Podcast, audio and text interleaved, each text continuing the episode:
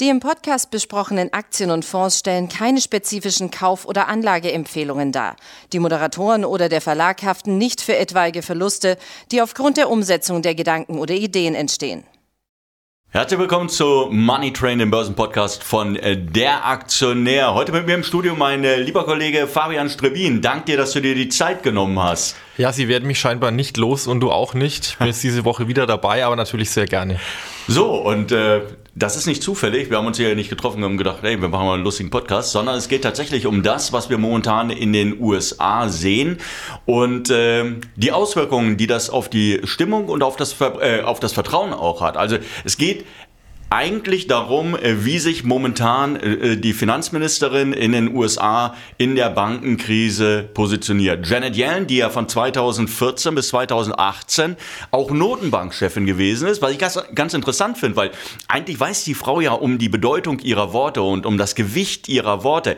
Und jetzt haben wir etwas sehr Interessantes gesehen, nämlich vor gerade mal 48 Stunden, also zwei Tage ist es her, da stand sie noch da und hat in der Öffentlichkeit äh, gesagt, ja, das äh, Bankensystem ist, ist stabil und äh, wir werden alles unternehmen, um äh, die Einlagen auch äh, zu sichern. Und dann dachte man eigentlich, damit das Thema sei gegessen. Jetzt die Rolle rückwärts, äh, die sie vollbracht hat, indem sie sagt, nee, äh, naja, einen Blankoscheck für die Bankenszene wird es nicht geben. Und deshalb, meiner Meinung nach, gestern die Reaktion an den Märkten und die Kurse, die gefallen sind. Wie bewertest du das?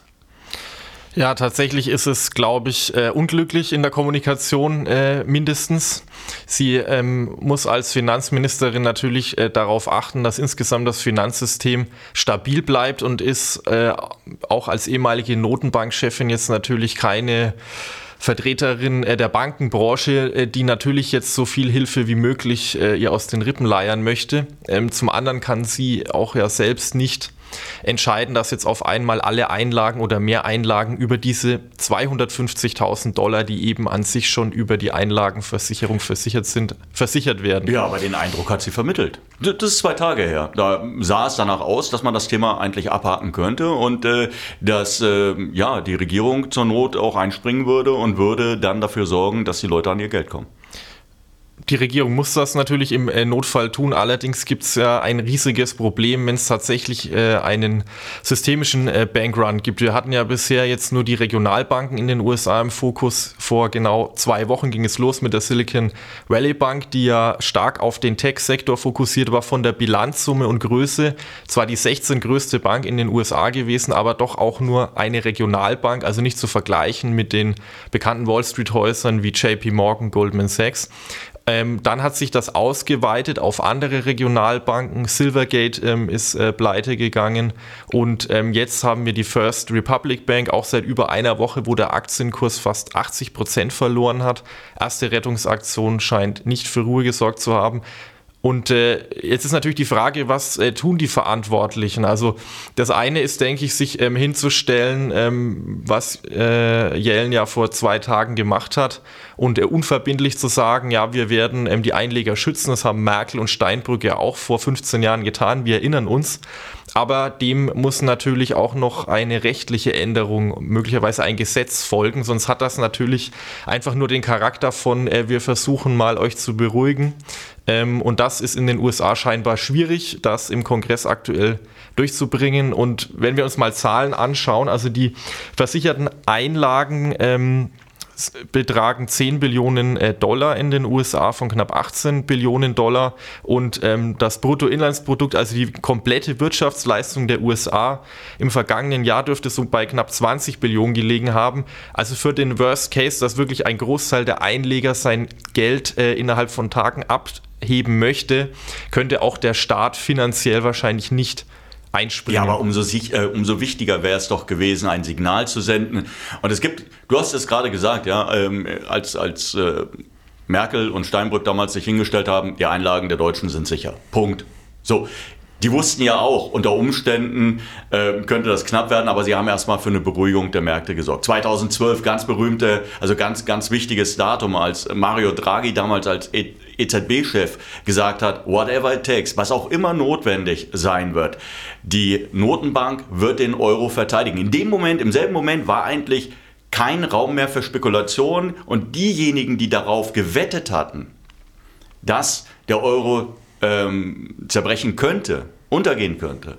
Ähm, die haben dann aufgegeben, weil sie gesagt haben, das hat überhaupt gar keinen äh, Sinn, hier gegen die Notenbank äh, zu wetten. Also sie hätte doch diesen, diesen Schritt machen können und sie hätte, es gab ja auch keine, keine Veranlassung, jetzt diese, diesen Schritt zurückzugehen und damit wieder die Verunsicherung letztendlich zu schüren. Denn das hat sofort dazu geführt, Bill Ackman, der, der Hedgefondsmanager von Pershing, der gesagt hat, hey, Jetzt wird Kapital abgezogen werden. Und alleine dadurch, dass er das natürlich auch öffentlich sagt, so wie, wie es ja vor zwei Wochen, glaube ich, Peter Thiel gewesen ist, der gesagt hat, äh, wir sollten unser Geld von der, von der äh, Silicon Valley Bank äh, abziehen, ja, hat das natürlich diesen Effekt, dass es die Leute ja eben verunsichert. Also weshalb weshalb ist man da nicht so clever zu sagen, wir fahren jetzt eine Linie und diese Linie, ähm, das mag riskant sein, aber diese Linie ist konsistent und sorgt dafür, hier diese ganzen kleinen Feuer, die da irgendwo äh, auftauchen, auszutreten, bevor sie zu einem großen Feuer werden.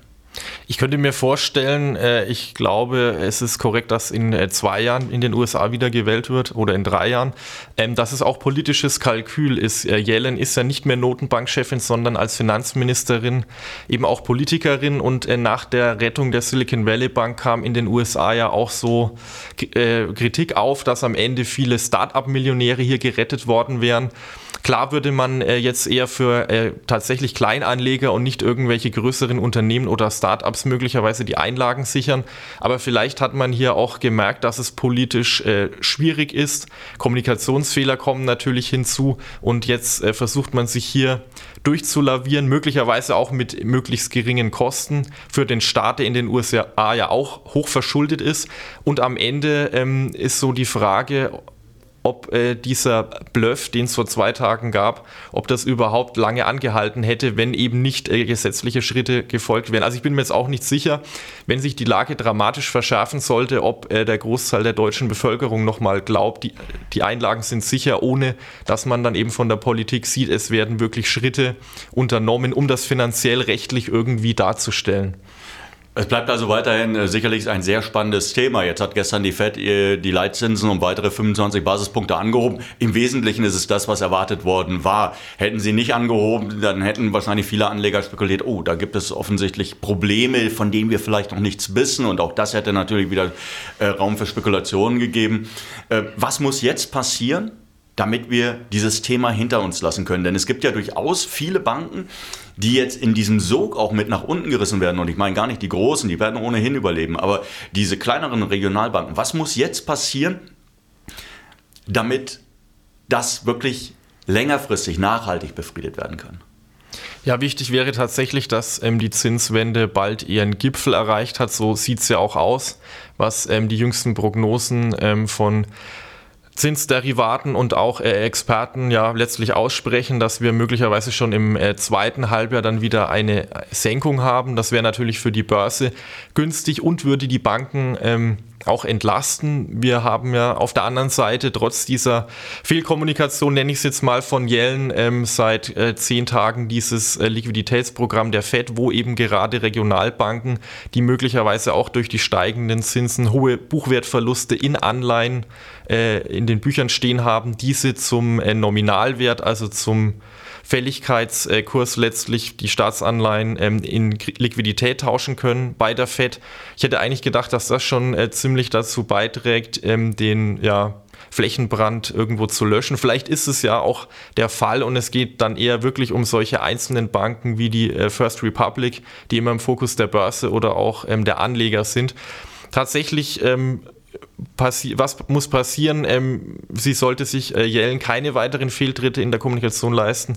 Das ist korrekt. Vor allem sollte die Kommunikation besser eben mit der FED abgesprochen werden. Und die könnte, denke ich, auch abgesehen von so einer Einlagensicherung, die über die Regierung läuft, auch noch andere Dinge tun und den Banken einfach ähm, noch unbegrenzte Liquidität zur Verfügung stellen, die Konditionen verbessern und ich glaube, das würde dann zusätzlich mit ähm, einem Ende der Zinswende oder möglicherweise im laufenden Jahr Zinssenkungen in den nächsten äh, Wochen oder vielleicht sogar auch leider Monaten dann irgendwann zu einer Beruhigung führen.